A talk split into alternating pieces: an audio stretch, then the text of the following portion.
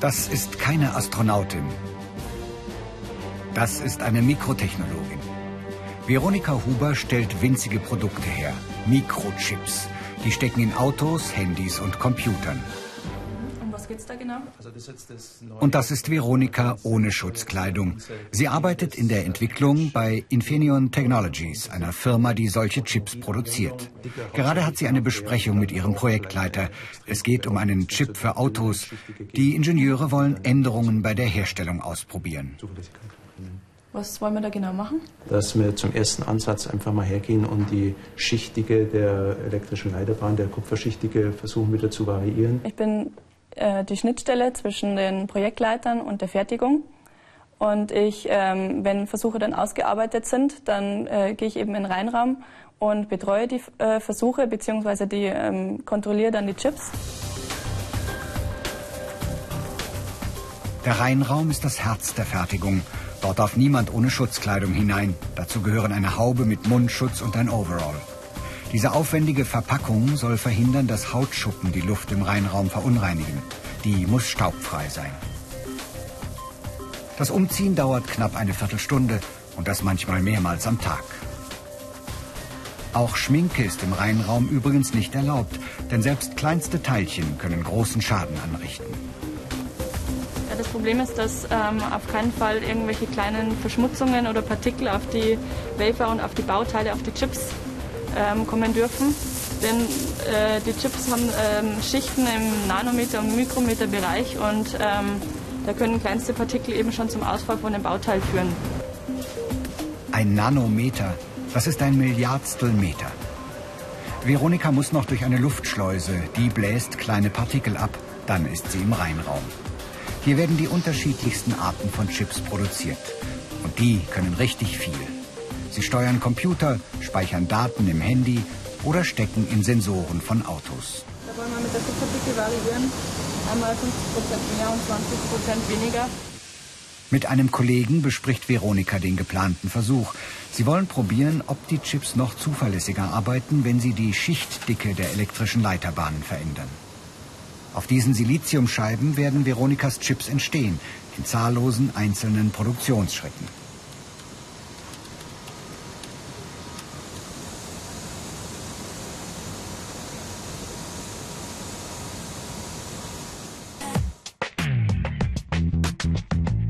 Fähigkeiten sind gefragt.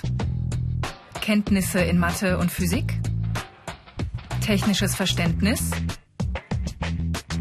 Genauigkeit, Flexibilität. Angehende Mikrotechnologen bei der Siemens Berufsausbildung in Regensburg. Hierher kommen viele Azubis zum praktischen Unterricht. Mit dabei Christina Sattler. Sie ist im ersten Lehrjahr und kann zwischen zwei Fachbereichen wählen. Halbleitertechnik, also die Herstellung von elektronischen Bauteilen wie Chips, und Mikrosystemtechnik, Dabei geht es um optische oder mechanische Produkte wie Sensoren, winzige Motoren oder Mikrowerkzeuge für die Medizintechnik. Während der Ausbildung verdienen die Azubis mehr als Auszubildende in den meisten anderen Berufen. Viele Mikrotechnologen haben die mittlere Reife, die sollte man mindestens mitbringen.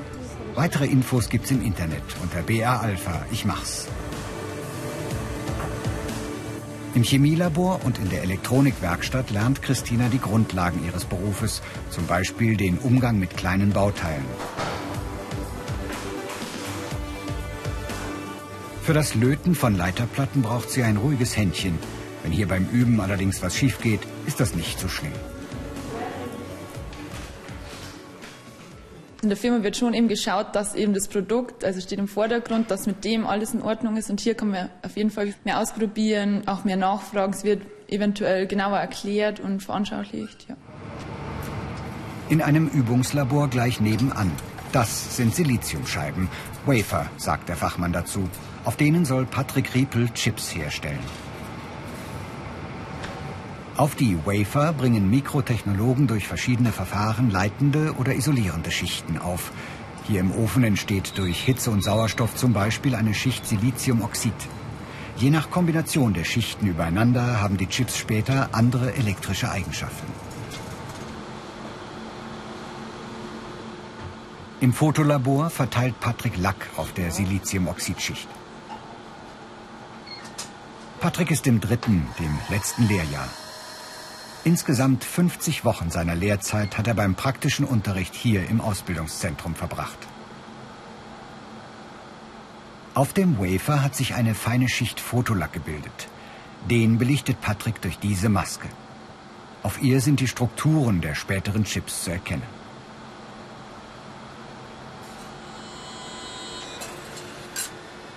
Das feine Muster wird auf den Wafer übertragen und in weiteren Arbeitsschritten ins Siliziumoxid geätzt. So entstehen Kontaktlöcher für elektrische Leiterbahnen.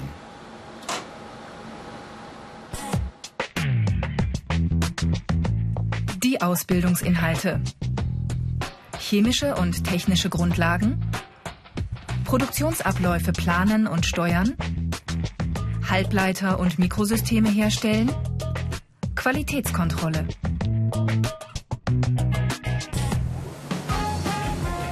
Zurück im Rheinraum bei Veronika. Ihre Siliziumscheiben durchlaufen zahllose Produktionsschritte. Das, was Patrick per Hand geübt hat, passiert in der Praxis vollautomatisch. Veronikas Aufgabe ist es, den Herstellungsprozess zu überwachen. Jeden Tag hat sie andere Aufgaben, muss sie neue Probleme lösen. Immer wieder wirft sie einen prüfenden Blick auf ihre Wafer, auf der Suche nach Fehlern. Sie trägt eine große Verantwortung. Ein Los, das sind meist 25 Scheiben, ist nicht ganz billig. So ein ganzes Los ähm, hat einen Wert von einem kleinen Wagen bis zu einem Zweifamilienhaus. Und deswegen müssen wir einfach schauen, dass, dass ich regelmäßig Kontrollen mache, damit einfach keine Fehler passieren und dass man gegebenenfalls die Parameter nochmal anpassen kann. Am Mikroskop kontrolliert Veronika die entstehenden Chips nochmal ganz genau. Jetzt interessieren sie vor allem die feinen Leiterbahnen, die bei dem Versuch verändert wurden.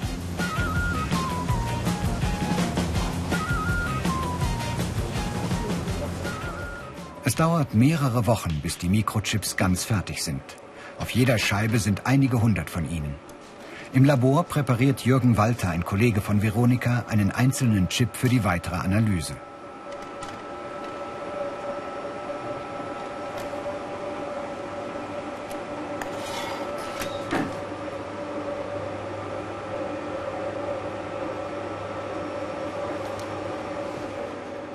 Mit dem Rasterelektronenmikroskop kann man Objekte stark vergrößert betrachten.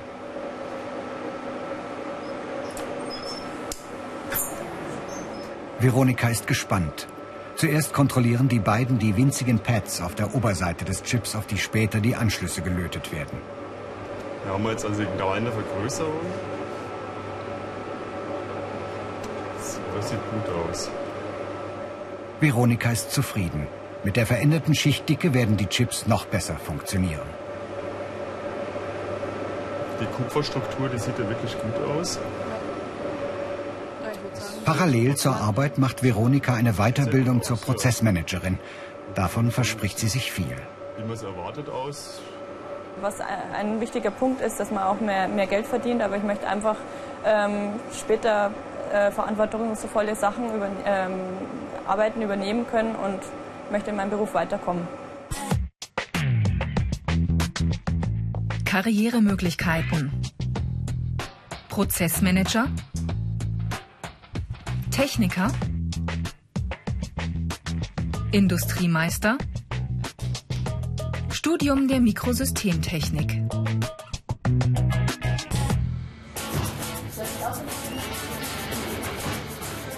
Christina Sattler ist zurück in ihrer Firma bei Continental, einem Automobilzulieferer. Während der Ausbildung kommt sie herum im Unternehmen. Heute arbeitet sie in der Produktion. Hier entstehen Steuerungen für Automatikgetriebe von Autos. Auf diese Keramikplättchen werden Mikrochips geklebt. Gerade ist ein Wafer leer. Ein Ausbilder zeigt Christina, wie sie den austauscht. Mikrotechnologen sollen technische Zusammenhänge verstehen. Sie müssen aber keine Technikfreaks sein. Ich habe mich auch ziemlich verloren gefühlt am Anfang zwischen all den piepsenden und blinkenden Maschinen. Aber man bekommt viele Hilfestellungen von den Ausbildungsbetreuern und die erklären einem auch einiges und helfen einem, zeigen einem viel und dann fühlt man sich viel wohler. Christina ist ständig auf den Beinen. Nächste Station die Qualitätskontrolle. Die Chips kleben mittlerweile auf den Keramikplatten. Jetzt prüft sie nochmal ganz genau, ob sie auch an der richtigen Stelle sitzen. Nur einwandfreie Produkte werden weiterverarbeitet.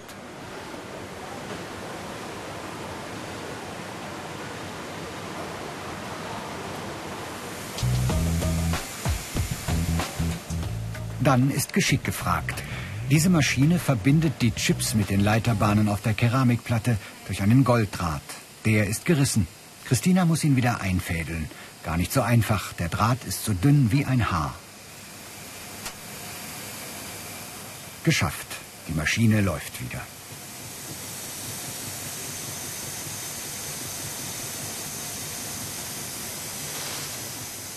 Christina kann sich umziehen, raus aus dem Reinraumanzug, rein in den Feierabend.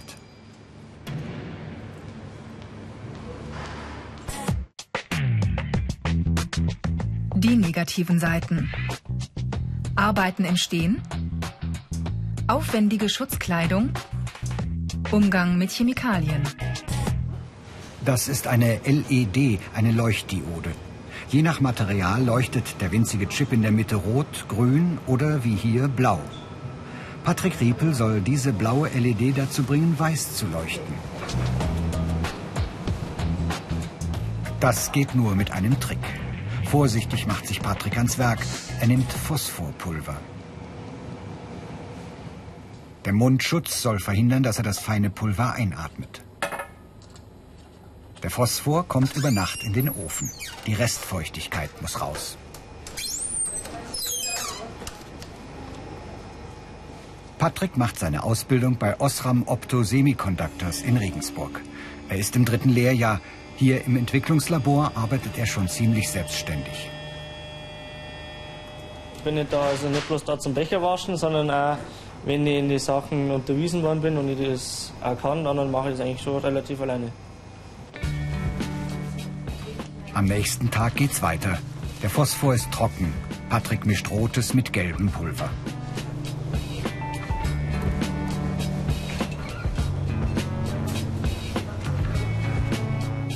Aufs Milligramm genau.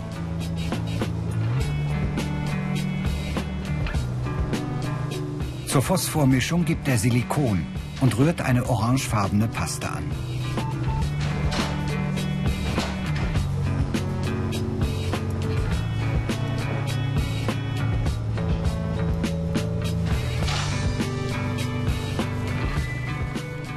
Mit der überdeckt er den winzigen Chip. Stimmen seine Berechnungen, müsste die blaue LED laut Farbenlehre gleich weiß leuchten.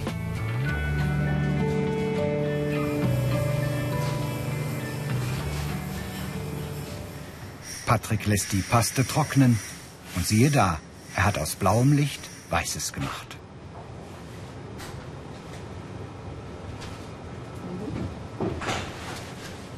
Unsere LEDs sind drinnen in Handys, Fernseher, Fußballstadion, Autoscheinwerfer, Straßenleuchten.